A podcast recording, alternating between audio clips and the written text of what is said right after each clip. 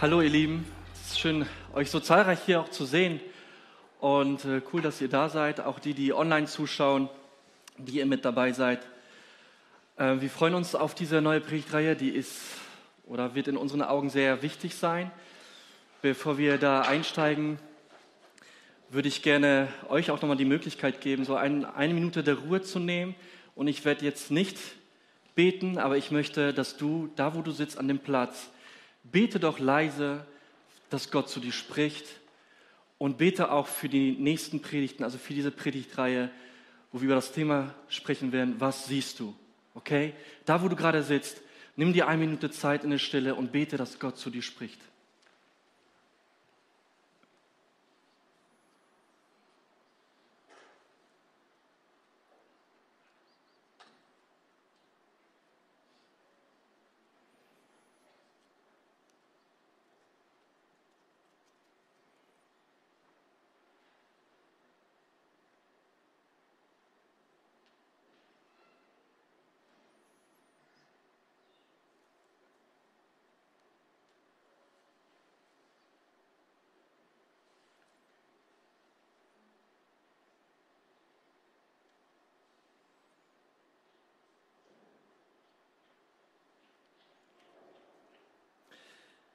Stell dir folgendes Szenario vor.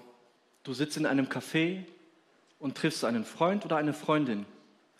Ihr trinkt Kaffee und redet miteinander. Und du hörst zu, weil du merkst, dein Gesprächspartner, der, der Person bewegt das Herz enorm. Sie erzählt dir von dem Zerbruch dieser Welt, von ihren Unsicherheiten auf der Makroebene, was gerade in der Welt passiert.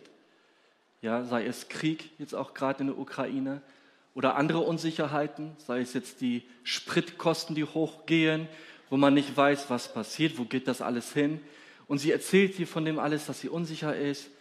Und dann nicht nur die Makroebene, aber sie erzählt dir auch aus der Mikroebene, sie bringt auch ihre eigene Geschichte mit. Vielleicht erlebt sie gerade kaputte Beziehungen und sagt, hey, ich, ich wurde gerade verlassen und ich sehe gerade nicht viel Zuversicht immer. Ich habe nicht viel Zuversicht gerade und sehe da nicht so viel Hoffnung. So, und du merkst, um es zusammenzufassen, diese Person sieht in ihrem Leben gerade nicht so viel Hoffnung. Sie sieht eher den ganzen Zerbruch in dieser Welt. Deine Antwort oder deine Reaktion auf das, was sie sagt, wird davon abhängen, was du siehst, auf was du schaust in dieser Zeit. Die Art und Weise, wie du dich verhältst, die Art und Weise, wie du sprichst und das, was du sagst, ist quasi ein Ergebnis dessen, worauf du siehst. Und in dieser Predigreihe wollen wir darüber, äh, darüber reden, was siehst du? Was ist das, was du siehst in dieser Welt? Und ich möchte mich heute mit diesem Thema auseinandersetzen. Schaue ich die große Geschichte? Sehe ich das große Bild? The big picture? Oder sehe ich nur diese Momentaufnahme, diesen Zerbruch, der jeden Tag vor meinen Augen, ähm, der sichtbar ist durch die Medien oder in meinem eigenen Leben. Und wie wäre es, wenn du im Café bist oder woanders oder egal wo und, und dein Gesprächspartner sieht in dir etwas, was sie gerade nicht erlebt oder etwas, was von 1. Petrus spricht in Kapitel 3, Vers 14 bis 15 und da sagt er, habt keine Angst vor Menschen, Lasst euch nicht erschrecken, Christus allein ist der Herr. Haltet ihn heilig in euren Herzen und weicht von niemand zurück. Seid immer bereit, Rede und Antwort zu sehen, zu stehen, wenn jemand fragt, warum ihr so von Hoffnung erfüllt seid. Und stell dir vor, die Person sagt dir, hey, ich sehe, du bist da gerade mega entspannt. Und ich sehe, du bist gerade von Hoffnung erfüllt. Woran liegt das? Wäre das nicht cool? Wenn, wenn man das einfach ausstrahlen könnte und sehen würde an der Art und Weise, wie wir uns verhalten, wie wir reden und was wir sagen, was siehst du? Und darum geht es heute. Sehe ich the big picture? Sehe ich das große Bild? Und ich möchte euch gleich eine Geschichte erzählen. Ihr seht hier fünf Stühle. Ich werde heute ein bisschen rumspielen mit diesen Stühlen. Und zwar möchte ich euch ein, das große Bild aufzeigen, weil wir stehen in der Gefahr abzudriften es ist ein Kampf um unsere Aufmerksamkeit und da ist es wichtig, dass wir wirklich sehen, sehen wie das große Bild. Und die Bibel erzählt uns eine Geschichte. Ja, ihr kennt das aus, wenn jemand eine Serie schaut. Eine Serie hat vielleicht zwei, drei Staffeln oder vier oder was auch immer. Und du beginnst bei dem Anfang und, und schaust bis zum Ende. So hat die Bibel interessanterweise auch einen roten Faden, obwohl sie in einem Zeitraum von 1500 Jahren geschrieben wurde. 40 Autoren, die so unterschiedlich nicht sein können voneinander, verschiedene Gattungen. Da haben wir Erzählungen, prophetisch, prophetische Bücher, Gleichnisse, apokalyptische Literatur, Poesie.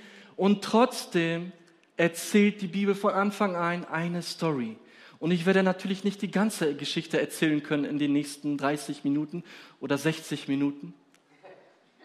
Nein, ich versuche es kurz zu fassen. Ja, äh, da war schon was. Ich will noch essen heute. Keine Sorge. Äh, ich nehme euch mit hinein in dieser Geschichte, wie ich sie sehe.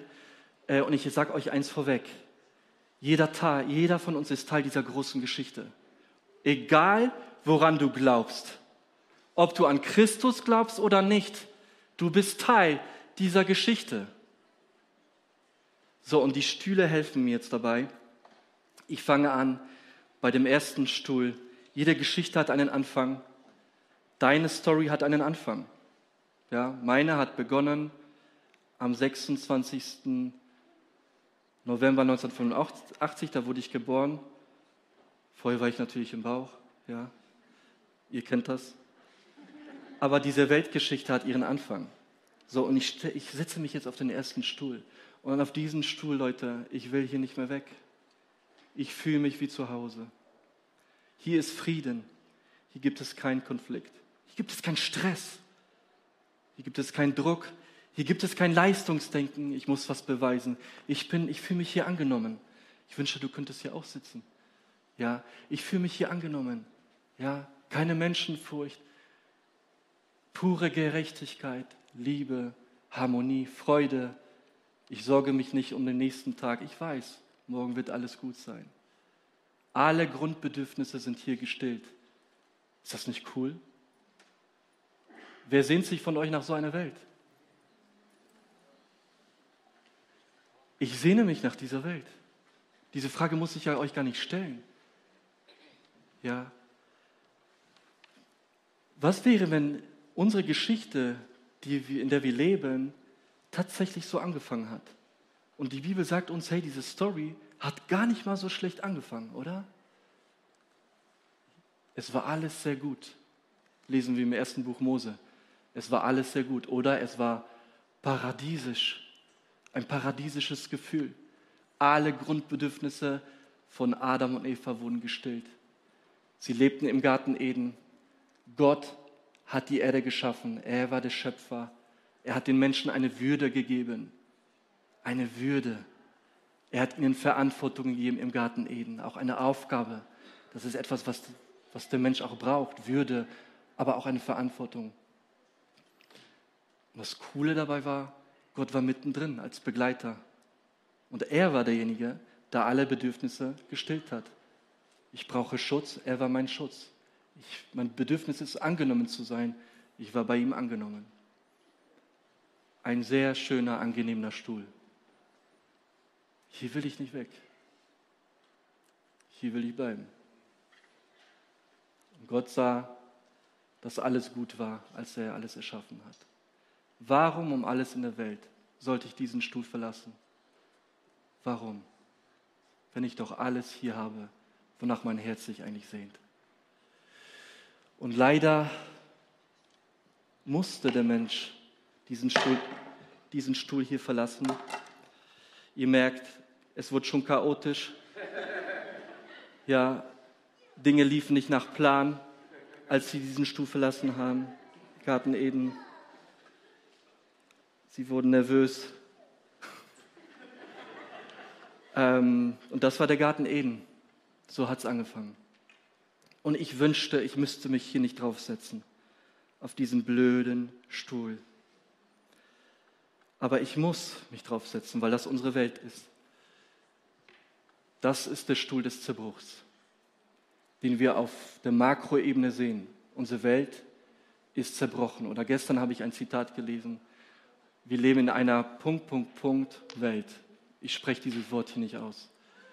Ja, wir sehen es, was passiert in dieser Welt, aber wir sehen es auch in unserem eigenen Leben, ganz persönlich. Dinge, über die wir vielleicht uns schämen, zu sprechen. Wie kam es zu diesem Zerbruch? Gott hat uns Würde gegeben, er hat uns Verantwortung gegeben, wir waren angenommen, er hat uns geliebt, bedingungslos. Aber um zu lieben, braucht es einen freien Willen. Das heißt, er gab uns einen freien Willen und er ist damit ein richtig krasses Risiko eingegangen. Er platzierte im Garten Eden, da waren viele Bäume. Von allen Früchten durftest du essen. Aber einen Baum hüte dich vor diesem Baum. Das ist der Baum von der Erkenntnis von Gut und Böse.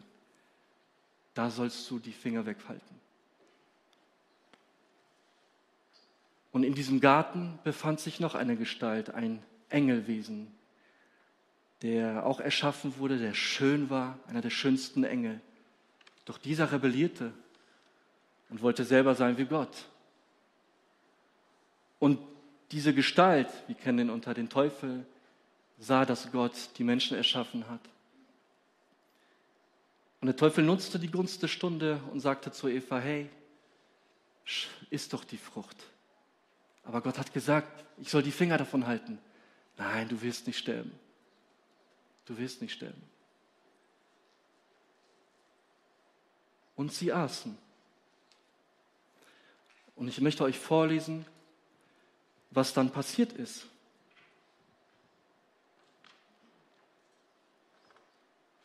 Erster Buch Mose, Kapitel 3, Vers 7 bis 10.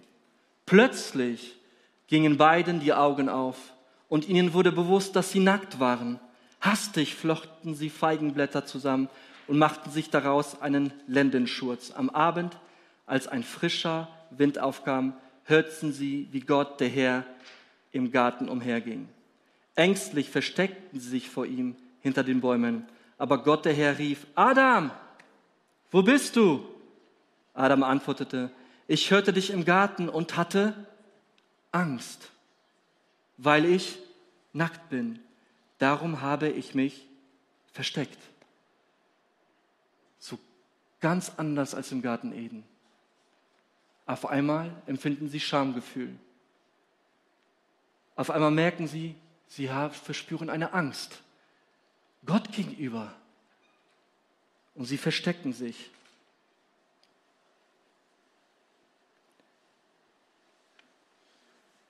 Und Gott konnte das nicht hinnehmen.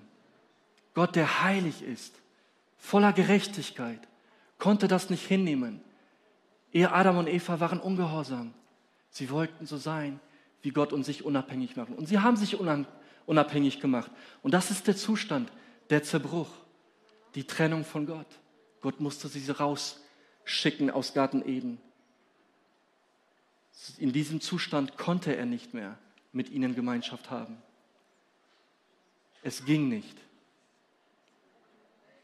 Das Problem war auch, dass die Menschen die Grundbedürfnisse, die im Garten Eden hatten, mitgenommen haben in diesem Zerbruch. Und in diesem Zustand füllen sie diese Bedürfnisse von allen möglichen Dingen, aber nicht von Gott. Sie empfinden Schamgefühl, Schuldgefühle, Angstgefühle. Ihr Lieben, das ist unsere Welt. Das ist unsere Welt.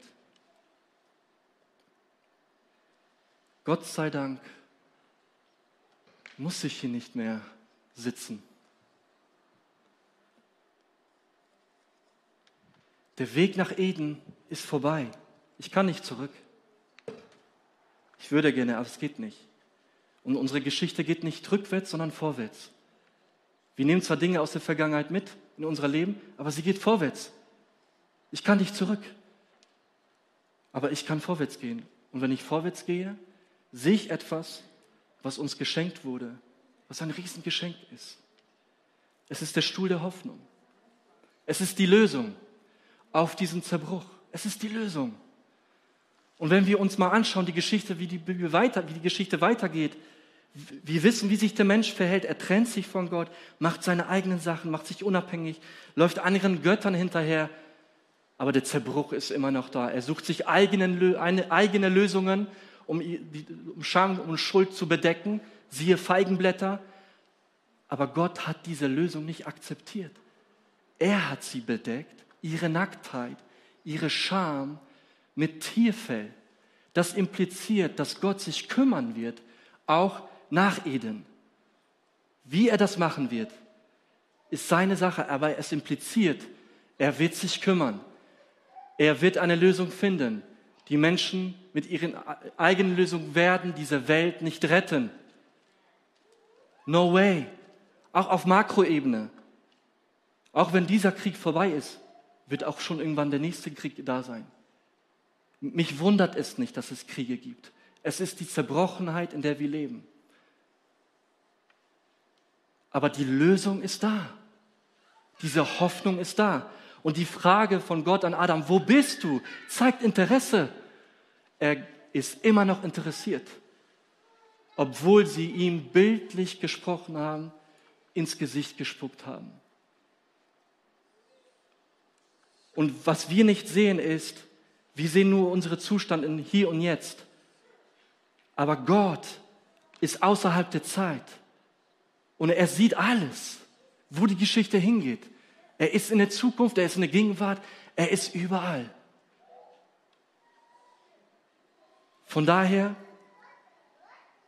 gibt es Hoffnung und die Hoffnung wird beschrieben in Hebräer 1, Vers 1 bis 3 im Neuen Testament. In der Vergangenheit hat Gott immer wieder und auf vielfältige Weise durch die Propheten zu unseren Vorfahren gesprochen. Doch jetzt, in dieser letzten Zeit, sprach Gott durch seinen, durch seinen Sohn zu uns.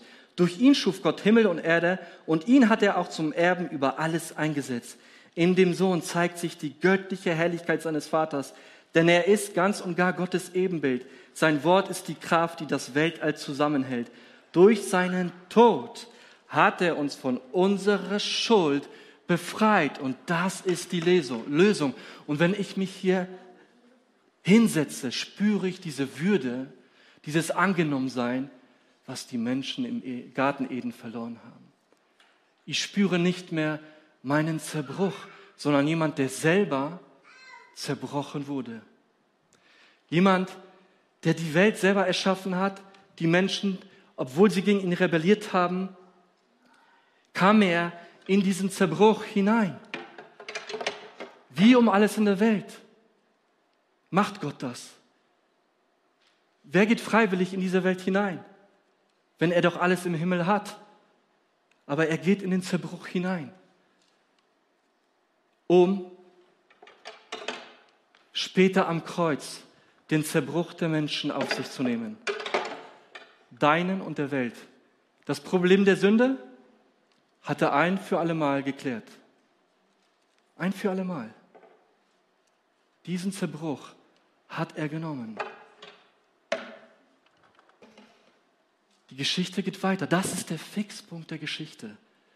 Und was mir nochmal neu bewusst wurde, ist, wir Christen und vor allem Jesus, er blendet den Zerbruch nicht aus, der da ist. Er ist da. Nur das ist nicht die ganze Geschichte.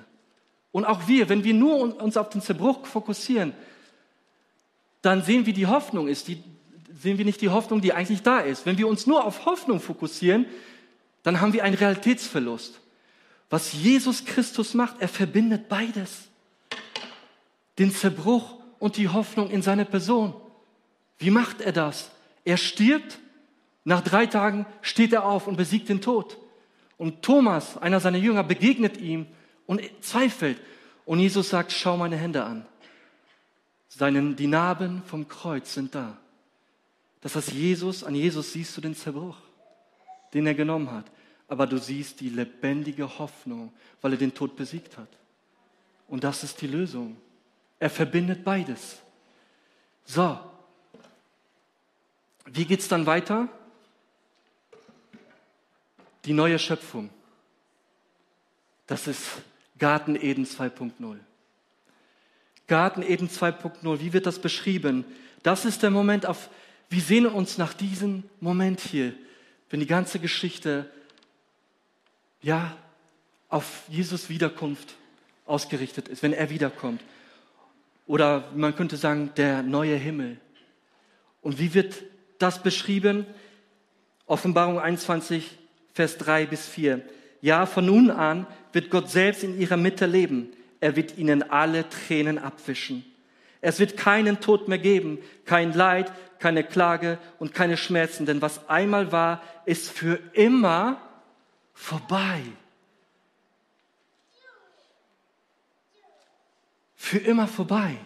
Das ist der Moment, auf den wir uns freuen sollten, Jesus zu erwarten. Das ist eine Realität. Er wird wiederkommen. Manchmal lebt man so, als ob man das weiß, aber wirklich, wirklich wissen tut man das nicht, weil man in den ganzen äh, Dingen äh, unterwegs ist, die einen ablenken. Aber Jesus kommt bald wieder und wir werden bei ihm sein, für immer. Und viele Menschen sehen das Christentum so, Jesus ist gestorben, damit er die Menschen in den Himmel holt, damit sie in den Himmel kommen. Und einige Christen leben tatsächlich so, als ob das das Einzige ist, was Jesus mit seinem Tod und Auferstehung gemacht hat. Was ist aber mit diesem, diesem Bereich hier, wenn du Jesus angenommen hast, diese Lösung für dich genommen hast, wie lebst du jetzt dieses Leben? Wie leben wir dieses Leben? Die Botschaft der Hoffnung hat nicht nur Auswirkungen auf das, dass ich hier sein werde, sondern auch auf das Leben, was ich hier lebe. Die Frage ist wie. Und da lesen wir im Galater Kapitel 2, Vers 20. Darum lebe nicht mehr ich, sondern Christus lebt in mir. Mein vergängliches Leben auf dieser Erde lebe ich im Glauben an Jesus Christus, den Sohn Gottes, der mich geliebt und sein Leben für mich gegeben hat. Und die Auferstehung Jesu hat die Kraft, dass wir ein Leben führen, was Gott gefällt. Wisst ihr, wie ich diesen Bereich hier bezeichne? Das ist Eden, das ist der Zerbruch, das ist die Lösung Jesus Christus, das ist die neue Schöpfung und das ist die Wiederherstellung. Wir befinden uns in einem Prozess der Wiederherstellung. Oder jemand hat zu mir gesagt, wir sind in einem Wiederherstellungsbusiness. Die neue Schöpfung ist nicht nur hier, auf die kommen wird, sondern sie hat jetzt schon begonnen. Wir kommen aus der Predigtreihe Kultur des Himmels. Diese Kultur des Himmels ist jetzt schon Teil der Realität in deinem Leben. Die ist jetzt schon da. Leid ist nicht weg. Das hat uns Jesus auch nie gesagt, dass wir kein Leid haben werden, dass wir keine Klagen haben werden. Tränen werden da sein.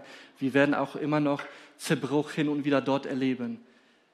Keine Tränen, kein Leid wird es dort geben, wenn Jesus wiederkommt. Aber hier haben wir schon diese lebendige Hoffnung, egal was da draußen passiert weil diese Hoffnung stärker ist als der Tod. Und diese Hoffnung basiert auf Jesus Christus. Das Problem aber ist, manchmal sehen wir das nicht an unserem Leben. Weißt du, manchmal denkt man, boah, eigentlich müsste ich jetzt echt so ein powervolles Leben führen, was linear geht. Aber das gibt es nicht. Es ist chaotisch. Ja, es ist chaotisch manchmal. Und manchmal fühlen wir uns, hey, ich, ich spüre diese Hoffnung gerade nicht, ich, ich habe Angst, ich schäme mich vielleicht noch äh, oder habe vielleicht Schuldgefühle oder habe dahin wieder nochmal gesündigt und so weiter.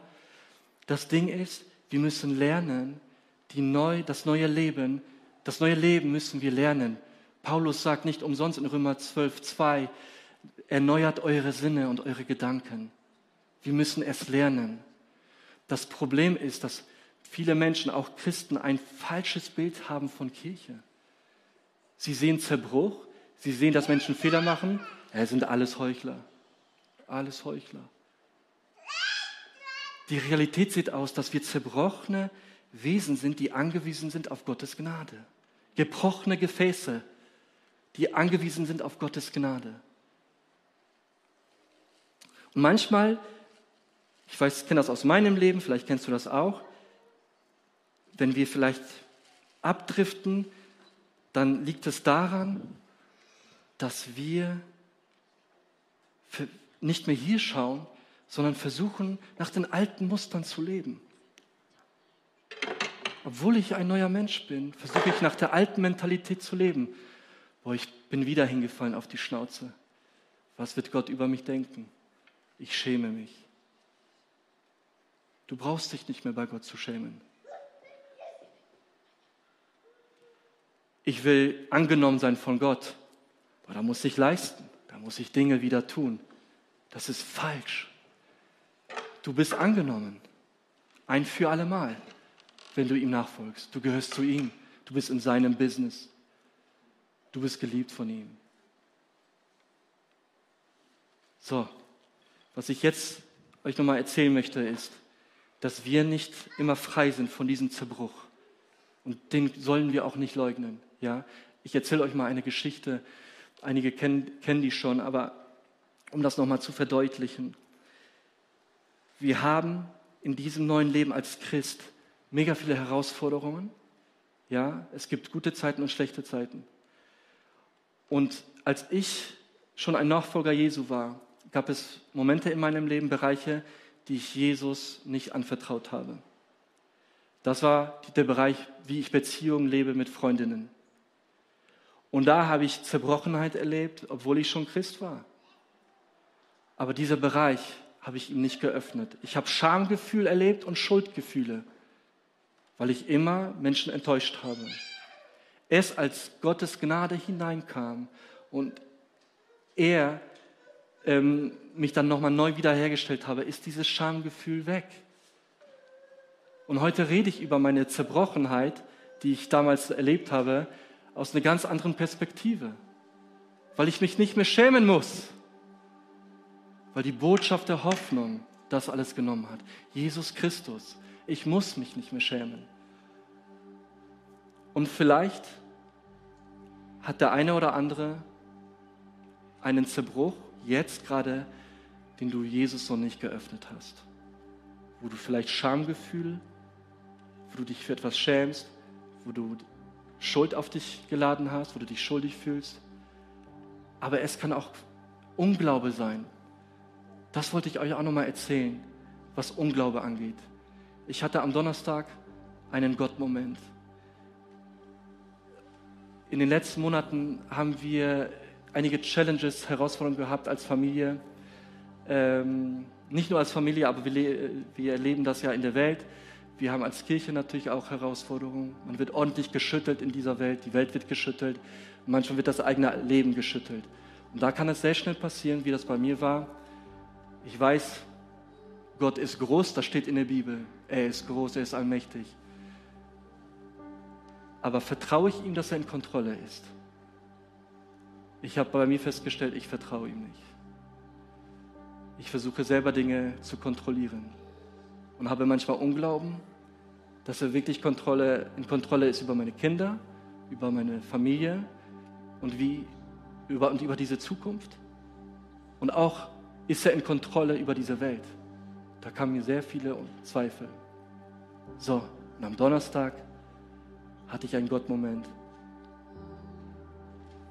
wo ich das so gesagt habe und Leute haben mir damals da geholfen, Christoph, aber schau mal, wer ist Gott in der Bibel? Wie wird seine Größe sichtbar, dass er in Kontrolle ist? Er teilte das Meer, er führte das Volk Israel aus Ägypten.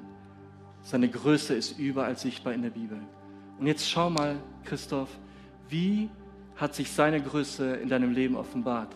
Und der erste Moment, oder das, was mir in den Sinn kam, war letztes Jahr, habe ich euch erzählt, von der Hausgeburt, ähm, von den Zwillingen.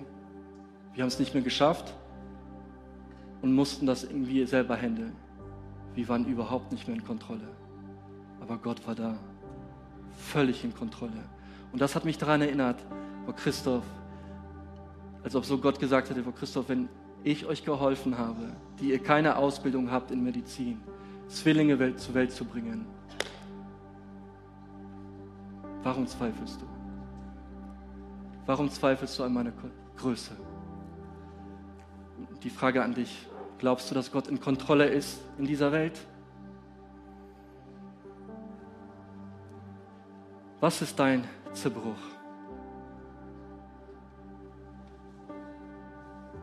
Was ist dein Zerbruch?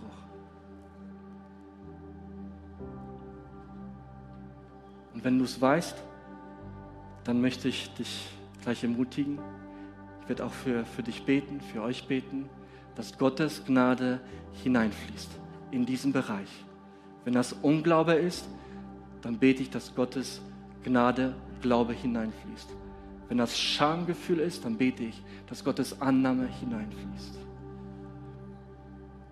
Bevor wir gleich beten, möchte ich euch noch diese Sache mitgeben. Gehen wir mal zurück ins Café, wo wir hergekommen sind am Anfang. Wenn wir Menschen Hoffnung geben möchten und, und wenn wir erfüllt sind von Hoffnung, dann erzähle den Menschen von deinem Zerbruch. Wir connecten mit anderen Menschen mit unserem Zerbruch.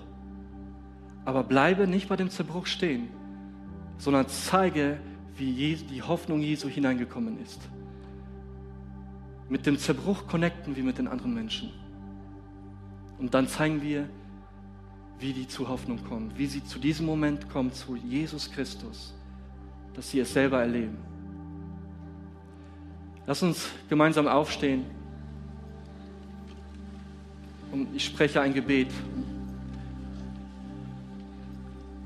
Herr Jesus Christus, ich danke dir, dass du hineingekommen bist in unsere Geschichte und dass du Hoffnung gebracht hast. Du hast den Zerbruch auf dich genommen und hast Hoffnung gebracht durch deine Auferstehung.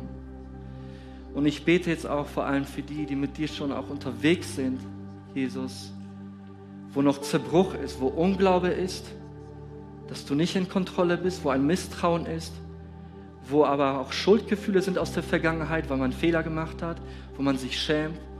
Ich bete, dass du jetzt durch deine Gnade hineinkommst. Auch die, die jetzt gerade online unterwegs sind und hier zuschauen, bete ich, dass deine Gnade, Jesus, fließt. Dass deine Gnade fließt, dass Glaube hineinfließt, Annahme hineinfließt, Geliebtsein hineinfließt, Hoffnung hineinfließt. Bei all denen, die das gerade brauchen, Herr. Und ich bete, und diesen und den Moment, dass Menschen dich, dir begegnen, Herr. Und ich bete, dass wir den Zerbruch, den wir selber erlebt haben und wo wir mit dir unterwegs sind, dass wir Hoffnung geben können anderen Menschen in dieser Welt, in der jetzigen Zeit, dass wir auf die ganze Geschichte schauen, auf das ganze Bild. Und ich bete im Namen Jesu. Amen. Lass uns nochmal in den Lobpreis gehen und das Lied über die Hoffnung singen, die Jesus gebracht hat.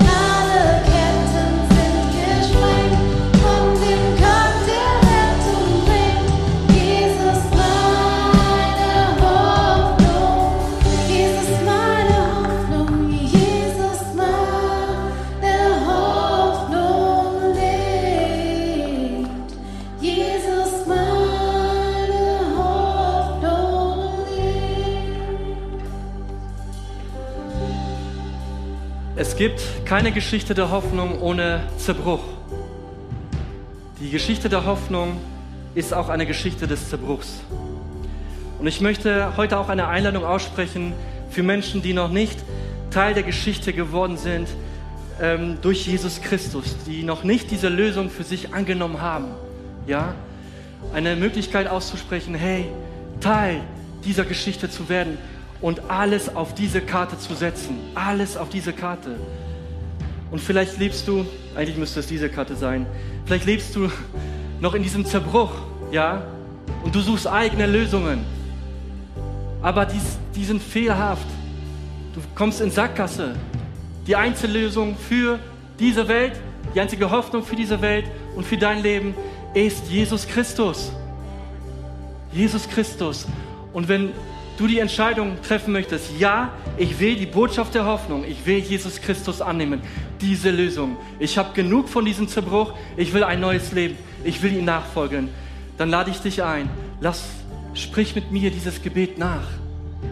In der Bibel steht, wer mit seinem Mund bekennt und glaubt, wird gerettet werden. Und lass uns gemeinsam das Gebet sprechen. Und ich möchte auch noch mal äh, schauen, hey, ist hier jemand, der das noch nicht gemacht hat? Dann, dann heb doch mal kurz deine Hand, dann werden wir sehr gerne für dich beten und äh, dich auch segnen und dich einladen, dieses Gebet mit uns zu sprechen. Ist hier jemand hier, der diese Lösung für sich in Anspruch nehmen möchte? Dann werden wir zusammen beten. Oder auch online. Hast auch du die Möglichkeit, die Lösung anzunehmen, Jesus Christus. Und lass uns gemeinsam beten und bete dieses Gebet mit. Vater im Himmel, danke, dass du mich liebst. danke, dass du mich liebst. Danke, dass du dich für mich entschieden hast. Danke, dass du dich für mich entschieden hast. Herr Jesus Christus, Herr Jesus Christus, du bist für mich gestorben du bist für mich gestorben und auferstanden. und auferstanden. Vergib mir meine Schuld. Vergib mir meine Schuld. Ich wähle dich jetzt Ich wähle dich jetzt als meinen Retter und Herrn. als meinen Retter und Herrn. Dir will ich folgen. Dir will ich folgen. Amen. Amen. Amen. Wenn du diese, die sind gerne klatschen. Wenn du diese, wenn du diese Entscheidung getroffen hast, dann zöger nicht. Komm auf uns zu. Gerne können wir noch persönlich sprechen und auch beten. Amen.